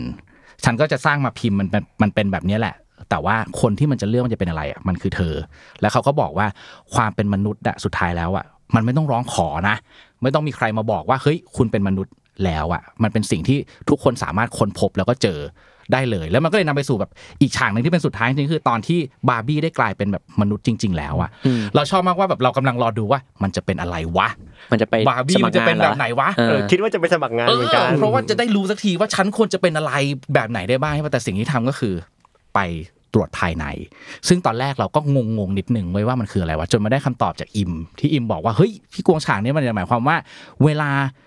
คนผู้หญิงอะการไปตรวจภายในอะที่ดูเหมือนเป็นเรื่องปกติอะมันเป็นเรื่องที่แบบต้องรวบรวมความกล้าแบบมาก ๆเลยนะนั่นมันคือจุดจุดหนึ่งของแบบของการเป็นเป็นผู้หญิงที่อาจจะแบบละเลยไปเลยอะเพราะฉะนั้นการที่บาร์บี้สุดท้ายไปเริ่มต้นด้วยการตรวจภายในมันจะหมายถึงว่า นี่คือสิ่งเดียวที่จะบอกได้ว่าความเป็นผู้หญิงของเขาอะมันอยู่ตรงไหน เพราะว่าอาชีพ ต่างๆ นานา มันจะแบบเป็นอะไรก็ได้อะก็เดี๋ยวพอสุดท้ายแล้วแบบพอออกจากห้องตรวจภายในไปเขาเป็นประธานาธิบดีได้อ่าเขาเป็นอะไรก็ได้เพราะทุกคนสามารถเป็นบาร์บี้ได้บาร์บี้มันก็มีอาชีพอยู่แล้วอะใช่บาร์บี้มันเป็นแต่อาชีพอะไรก็ได้ แต่ไอการเป็นผู้หญิงเนี่ยไอการที่บอกว่าฉันเป็นมนุษย์แล้วเนี่ยสำหรับบาร์บี้อะมันก็อ่าคือมันต้องผ่านการแบบพิสูจน์ด้วยการด้วยการตรวจภายในก่อนอ่าเลยอ่าก็เลยเป็นสิ่งเดียวที่สิ่งเดียวที่ต้องการการแบบการพิสูจน์มั้งหรือใช้คำว่าอะไรบางอย่าง เพราะว่าอย่างอื่นเดี๋ยวบาร์บี้ต้องพิสูจน์ด้วยตัวเองอยู่แล้ว ไม่ต้องรอใครมามาบอกอะไรอย่างเงี้ยครับอืม ก็เลยจบได้น่าสนใจดีนะเออกับฉากนั้นมันมันเซอร์ไพรส์ดีว่าอ๋อ ยังไม่ต้องเริ่มอะไรเลยนี่หว่า เริ่มจากการตรวจภายในนี่แหละแล้วมันเป็นอ๋อที่หลังด้วยอะใช่เป็นต่อที่หลังเป็นต่อที่หลังตอนแรกก็จะแบบเอ๊ะนิดทำไมนึงนะเออคือว่าผู้ทำไมชายจะจ่ายของเราดูแล้วจะใช่จะจะไม่ใช่จะไม่อินตรงนี้เท่าไหร่เออออะไรเงี้ยอืมก็เลยแต่แบบแบบเฮ้ยผมเออพอพอเป็นฟังมันเยี่ยมมองพี่นะกวงก็แบบเออเห็นด้วยมันเหมือนมันต้องผ่านเยี่บุยมตเยี่รยมหมายนี้ก่อนเพื่อจะเป็นใช่ ถึงแม้ถึงแม้ว่าคุณรู้จะบอกนะว่าไม่ต้องร้องขอนะ แต่สุดท้ายมันไม่ต้องร้องขอมันต้องมีตราสแตมป์อะอันนี้มันแบบปฏิเสธไม่ได้ ถึงแม้เราจะไม่ได้ต้องการตราสแตมป์จริงๆนะแต่ว่าโอเคแหละจุดบุตรหมายของของบาร์บี้อะของคนที่เป็นตุ๊กตาเพื่อที่จะเลื่อนขึ้นมาอะไรแบบเงี้ยการทำสิ่งนี้อาจจะสำคัญมั้งหรืออีกมุมหนึงมันก็เป็นการทำความรู้จักตัวเองนะ เพราะว่าเพราะว่าบาร์บี้ก็คงไม่เคยรู้มาก่อนว่าภายในของตัวเองคืออะไร เพราะว่าเป็นตุ๊กตาเนาะสมมติใช่ไหมนี่ก็เหมือนเป็นการมันเออจริง ๆ ฉันเป็นยังไงวะภายในตัวอะไรเงี้ยอืมการ ตรวจภายในการมีวาใจหน้าเกิดขึ้น ก็จะเป็นอีกหมุดหมายสำคัญหนึ่งนะ เพราะว่าต่อไปนี้นะเคนน่ะจะสามารถอยู่ในบ้านของบาร์บี้ได้แล้วนะ เพราะว่าก่อนหน้านั้นเคนอยู่ในบ้านบาร์บี้ไม่ได้เพราะว่ามันไม่เคยเป็นเวลาของเคนเลเป็นย girls night เออมันมีแต่ girls night และเคนก็ต้องแบบถูกไล่ออกไปแบบมาโดยตลอดใช่ไหมในหลังอาจจะบอกว่าโอเคเพราะว่ามันไม่ใช่คืนของผู้ชาย แต่ว่าอีกสัญญะหนึ่งมันก็คือเฮ้ยมันไม่มีอวัยวะเพศเว้ย การแบบสืบพันธุ์อาจจะเป็นแบบการหรือการมีเซ็กส์อาจจะเป็นอีกอีกสิ่งหนึ่งที่มันไม่เคยเกิดขึ้นในโลกนั้นหรือเปล่าไม่แน่ใจเหมือนกัน สนุกทั้งทั้งหนังทั้งการเฝ้ารอ movement ของแมทเทลและบาร์บี้ต่อต่อไปอะเนาะอืม ใช่อยากเห็นมากเลยครับ อืมอาจจะซื้อก็ได้นะ ต่อไปพี่ไม่ซื้อวันพีซเลยนะเว้ย figure แล้วก็จะบาร์บี้ตอนพิเศษแบบว่า วันนี้บาร์บี้ออก lineup ใหม่ แกะกล่องแกะของเราจะมาบาร์บี้เราจะมาคุยกันถึง depressed บาร์บี้ opening box อะไรอย่างนี้ เออเออเออแมทเทลส่งมาได้ฮะถ้าส่งมาได้เราส่งกล้าส่งมาให้เราเรากล้าทำแล้วผมอีกอีกอันหนึ่งที่ที่น่าชวนคุยกันก็คือว่าพอหนังเรื่องนี้ฉายไปอะ จริง ๆ มันส่งมันมันเหมือนเป็นการส่งผลให้เกรตาเกอร์วิกกลายเป็นผู้กำกับที่จะร้องขออะไรก็ได้เหมือนกันนะเพราะว่าเขา success จริงๆสองเรื่องที่ทำมาก่อนหน้านี้ก็ชิงออสการ์ทั้งคู่บาร์บี้นี่ก็ต้องมีชิงอยู่แล้วมีมีบางสื่อออกมาบอกว่าไลผมอันว่ากอส Ryan ลิง Gosling เนี่ยมาแน่อาจจะชิงเออแบบนักนำชายหรือ ไม่แน่ใจว่าเป็นนำชายหรือสมทบชายเนาะน่าจะสมทบมั้งไม่แน่ใจไม่แน่ใจนะว่าเขาจะส่งอะไรเนาะอ่าแต่ว่ามันยิ่งแบบส่งให้ตัวเกรต้านี่แบบว่า ดีดนิ้วขออะไรง่ายขึ้นมากแล้วก็แต่สมทบชายนี่ไม่ใช่ซิมูหลิวอะ